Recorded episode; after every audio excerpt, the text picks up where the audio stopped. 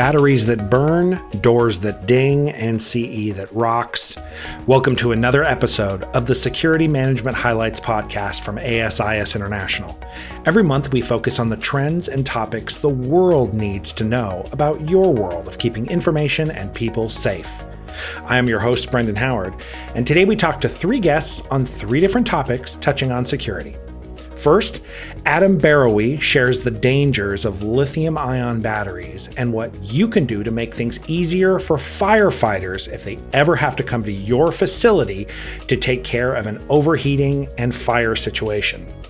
Next, we talk to Matthew Porcelli, CPP, an ASIS volunteer, and this year's chair for picking content for the big GSX Global Security Exchange Conference in Dallas starting September 11th. He tells us about peer selected content and how that process works at GSX. And last but not least, we have Guy Bliesner, who works for the Idaho State Board of Education in school safety and security. And he thinks smaller bits of technology and changes to culture at schools could make a big difference in keeping kids and staff safe. So, first, lithium ion batteries. Adam Barowy is a research engineer at UL Fire Safety Research Institute, and he starts by telling us what is going on in these super convenient rechargeable dynamos that makes them more dangerous than the normal C's, D's, and AAA batteries we are used to. So, lithium ion batteries are subject to a phenomenon called thermal runaway. Other batteries can have this, but not the batteries we're accustomed to, like the ones that you would say have in your TV remote. And so, because you have all this energy density, what you have is basically an ordinarily stable electrochemical system storing energy. And when you destabilize that, you can do that a number of ways. Uh, a very common way is if it overheats. If it overheats to a certain point, there's a plastic electrical insulator inside the cell um, between layers of positive and negative anode and cathode, they call it. So that that's sort of the thing that keeps your battery from shorting. If that melts or distorts, you can have a short inside the battery, which generates heat.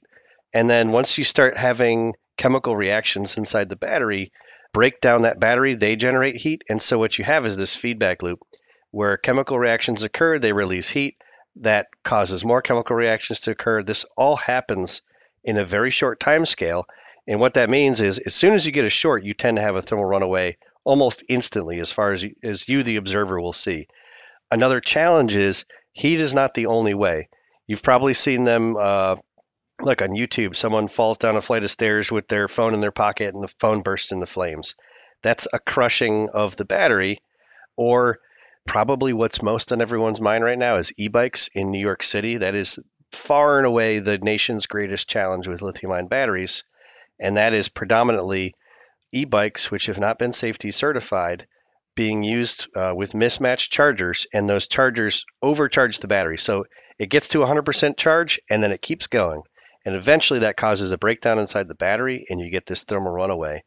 And the the real hazard is that it puts out so much energy so quickly. We call that a fire, but it's basically just a release of energy. In an average business, we're going to talk about kind of a, non typical business in a few minutes, but in the average business, where would security people have to think about there being lithium ion batteries and that they should keep them in mind? I think that's a really good question. So, someone asked me a similar question once before, and I told them after uh, thinking about it for a minute that I have 21 devices in my home with lithium ion batteries. and I had to call them back and say I actually have 32 because they're they're basically in everything and and so I don't want to contribute to fear mongering about the batteries. Overwhelmingly they're safe because they're in so many things that you don't even notice them anymore. And so in general I would say anything that you know to be battery powered at this point it's probably lithium ion and if anything has recently become cordless, go to Home Depot. There's cordless chainsaws, there's cordless leaf blowers. It all massively in, increases convenience of our products. At the same time, it in, introduces a low risk of something severe happening. Why are typical fire prevention steps that have been used in the past for typical fires they're used to in their buildings or on their premises. Why would those not be enough? And how how should security professionals think about shifting their pre-planning for the possibility of these kinds of fires? There's a couple really good reasons for that. Um, if we look at a, a couple specific areas where batteries are being implemented, if you look at, say, for example, a server rack where maybe you have a um, one or a two unit sort of module of batteries slide in. The batteries themselves are inside an enclosure, and then that enclosure is slid into the rack. So if you think about uh, an area where you might have traditionally sprinklered fire protection, the water from that sprinkler has a very hard time getting to where those cells are. That's kind of one arbitrary example, but it's emblematic of the overall challenge is that the packaging of the batteries, I could use as for another example, I could say the enclosure that goes around an e-bike battery. If you're directly spraying an e-bike battery that's in thermal runaway with water, the product enclosure keeps that water from getting to the cells which are going through this thermal runaway process and going on fire.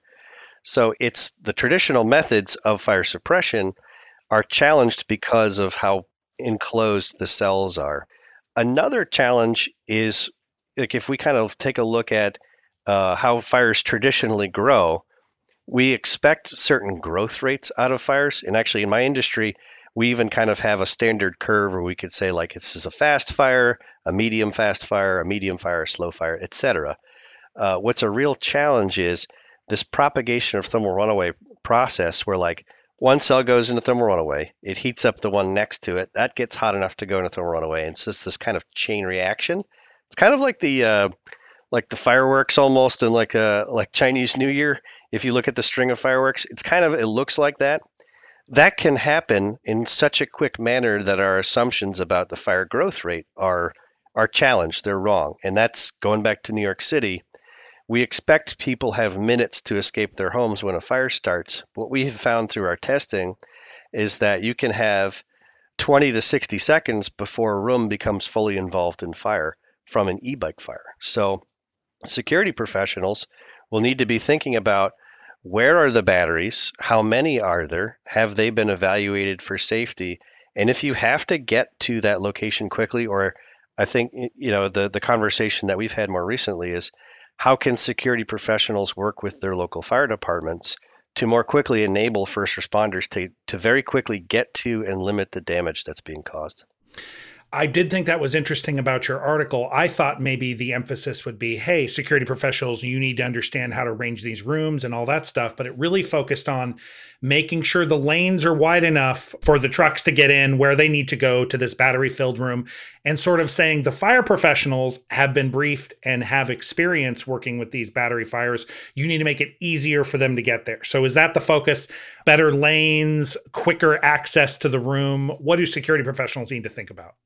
Yeah, absolutely. Um, so the the gentleman that I worked with that article, uh, Battalion Chief Jason Dodson, I mean, we both agree that uh, that security is paramount. We don't want to see any degradation of security or, or giving that up to enable the fire service to respond. But it would be instead of learning about how all of a sudden first responders will be learning about or, or encountering some policies for entering a facility at the gate working that out in advance. We can say if we do have an emergency, these are the boxes we need to check to make sure we're not creating a security issue while we most quickly address the emerging fire issue. And because time is always of the essence in a fire emergency, but with faster growing fires from lithium ion batteries potentially, it really is very, very important that they get in as quickly as possible and locate the area of the problem as quickly as possible. So that's kind of the thrust of the article is uh, a few suggestions on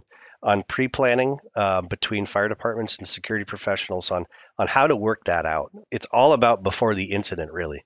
Is there a particular one as you thought it out with this battalion chief? Was there a particular one from your experience, maybe thinking about fire safety and talking to security folks, and his experience working with uh, fire prevention and fire suppression professionals. Was there a particular sticking point that seemed to come up a lot with buildings that security professionals could address first? I actually think there was kind of two sticking points. So one is this having a pre-negotiated access to the site. So again, it's it's the bottleneck at the gate, getting through that process quickly. The other one that uh, we haven't really touched on yet is markings in the building. So with with the size of data centers, that's the that's the particular application we're talking about in that article. They can be extremely large. Their layout can be very confusing to first responders to the point where, thus far, uh, Chief Dodson has had multiple crews where one crew finds where the incident is, and then they radio to a crew from outside who can come in with fresh bottles of air and kind of work more efficiently. So marking at the facility that first responders can use is very important. And that's really a backup in addition to being able to identify who the security professionals are, or, or say a building engineer that is going to interface with the fire service and be able to communicate with them how to get to that site. I know Jason has been particularly worried about because this is always how incidents work out. Um, it's always 2:30 in the morning. It's probably on a holiday and there's probably recently some staff changes and, and the new guys working. it's it's always everything yeah. you know culminates in the worst case scenario, and that person uh, overzealously perhaps goes to investigate this um, supervisory or trouble signal and investigates the smoke. If they become knocked down by those smoke conditions from this battery fire, then not only does the fire department not have that that knowledge of how to transit the facility to get to where the problem is, but now they're also worried about committing resources to rescuing that person as quickly as possible. Adam's upcoming article is a partnership with a local fire battalion chief, and that sounds like a good approach to this situation partnership. Don't give up on security, but talk beforehand about a plan to help fire crews get faster to those clusters of batteries that could be on fire. Okay, let's turn the heat down a little bit now and just talk about CE, peer selected content at the upcoming GSX in Dallas. Matthew Porcelli walks us through the process of how a pitch for a session gets picked. Just like there's different layers of protection, you have your frontline security, and then you move inward towards the, the principal or the uh, or the protected entity. There's a blind review first with the membership it's it's selected by members for members. That's the main point here. It's so it starts with a blind review. After that, it's reviewed now. Me as the chair of the the year selection committee for GSX is then we sit down virtually. I mean, used to be in person. Then after COVID, it was more pragmatic. Also, in, in a benefit to because we're able to connect more with our global chapters for five straight days, two hours each day. So ten hours. That's ten hours a week for one week we have to delve into the topics, and there's certain uh, uh, criteria that we look at. A lot of people are spending a lot of money, taking a lot of their own either their company time or their uh, personal time to come in and network and be educated by these sessions. So it's it's a wonderful archaeological dig of knowledge. at either that, maybe not at the blind stage, but when the people get together to really delve into this, do you make tweaks or suggestions or is it just like we're just tweaking for spelling and grammar? If we like the session we like the session. We're not going to change anything about it. Personally i became more or less one of those guys that corrects like it should be well then good. But um, right. things happen. People are, are human. Um, so if it's a recurrent grammatical error then that may put a red flag on it what we were looking for is we don't want any copy and pasting from the previous year. We don't want any, you know, because again, keep in mind, we're, we're, we got 85 different, you know, there's 85 other countries around the globe that we had a an increase, which I'm extremely proud of, for G for these submission proposals, increased 144 from some more nations that ASIS has chapters in that that are maybe not as been as vocal. So, you know, we have to be cognizant as the the selection committee that we may have people that are English is not their first language. Right. And I think and I think also, uh, Brendan, that's also why it's important to have a very diverse group of reviewers, because then those individuals, whether in the um, you know usually the blind review, you know, it'll get they'll they may know it'll get pushed up and say we have, like for example we have a um, uh, we have an individual on our team who's from uh, he's based out in uh, in Thailand.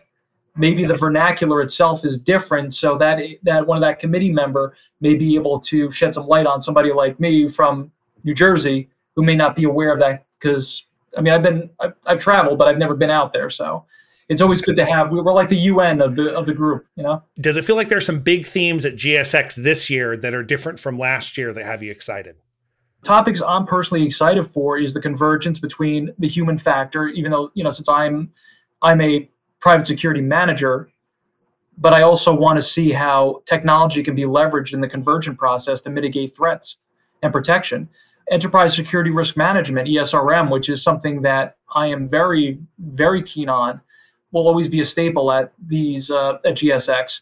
Um, but also a lot of you know with the tragedies we've had with the recent shootings, you know, you know, in uh, specifically in in uh, in Nashville uh, back in March, you know, a lot of the crisis response management planning, soft skills, active shooters. The melting pot is phenomenal. It's unlike any other organization I've ever seen. So it's almost like you know think of yourself like a kid in a candy store you know you want to know Brendan you know the, the, my biggest issue with this is i can't be in three presentations at once. What? You haven't signed up for gsx in dallas yet? To find out what matt and his team picked for this year? You can find it at gsx.org speaking of trying to improve security in america schools. Guy Bliesner has worked for years on the issue of school security, and he says technology is great, but technology usually works. Where's the big failure? The adults and the culture of safety at schools, or lack of it. 90% of security failures at school are human failures. They're not systems failures. Equipment doesn't fail us very often, people fail us fairly consistently and because we're running up against two competing mandates in, in education the creation of a warm, open, welcoming educational environment where kids and parents feel encouraged to engage in that educational process and create a secure environment for society's most precious asset. The two run into loggerheads fairly often. The other one that it is is security and convenience are polar opposites. They always have been. The more secure something is, the less convenient it will be. And inconveniencing teachers when they already have 103 things on their plate is a certain way to end up with systemic failure in a security process. I've got a slideshow that I run when I do presentations that is 160 pictures of something holding a door open.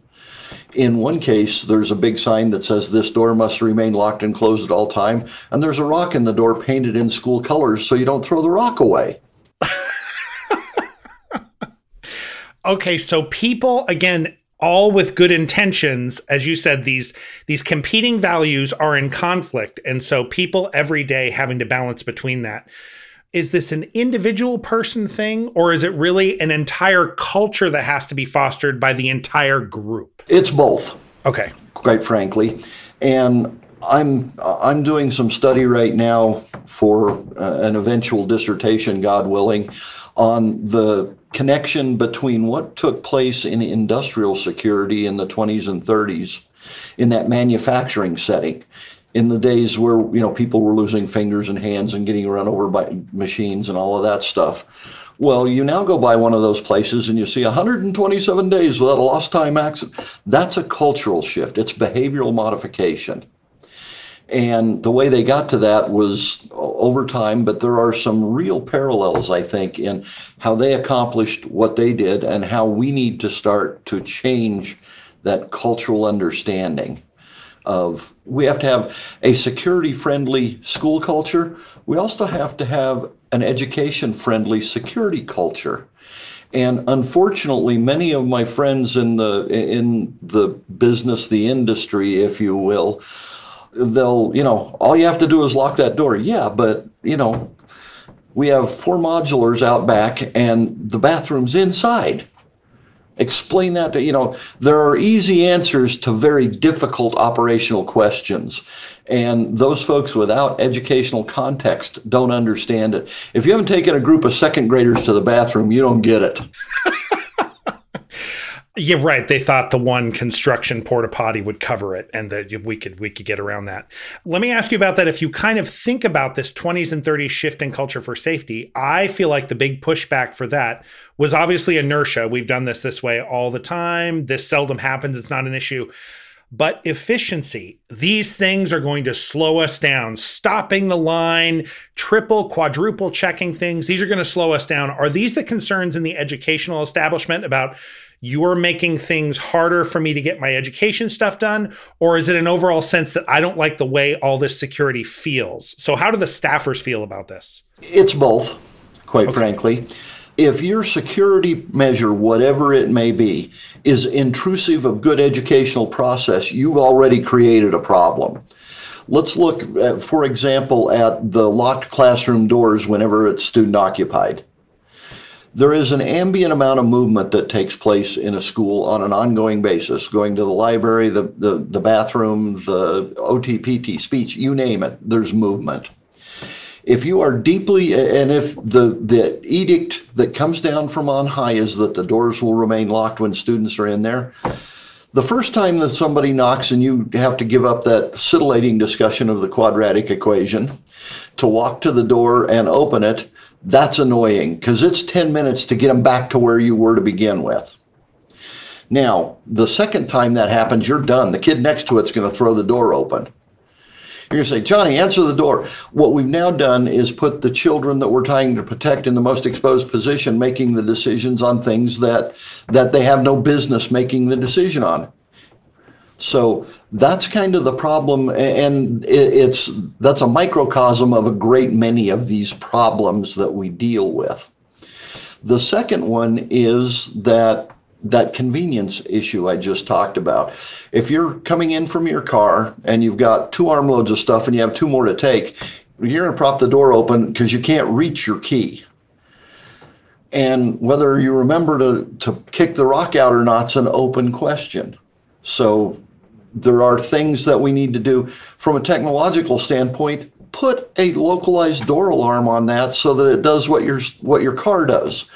If you don't buckle your seatbelt, your car annoys you until you do. if you have a localized door alarm that makes that eh, eh, eh, eh, noise, whoever's teaching next to that horrible racket will go kick the rock out. It's self-correcting. The other piece is you have to you have to engage the folks who have to do this. Give them the goal. We need our doors closed during with children. We need them locked. How do we accomplish this? Because if you just say do it, there's no operational process that they're willing to embrace. If you engage them in the process, then they've got some skin in the game. And then you incentivize both the individual and the group as a whole. And by that, I mean, you know, and it has to be measurable, and you can only do one thing at a time because you can't change it all. Let's pick the the propped open building envelope perimeter doors. You go in and you sit down to people, say, How do we fix this? They come up with an idea. You say, Good. Now, first of all, there has to be both incentive and disincentive. Disincentive is this will be a part of your your annual review, are you following protocol? Incentive will be if we as a group make it to, you know, for the first trimester, you get an extra half a day of paid leave. If we make it for two semester or two trimesters, you get a full day. And if we can go a whole year, everybody gets two. Way cheaper than a lot of things that you would do to try and keep them from doing what you don't want them to do anyway. But then you also incentivize the individual, and you've seen the guys who run around and they have, you know, 92 safety pins on their hat. It's the same thing. And teachers are, if nothing else, they are geniuses at behavioral manipulation.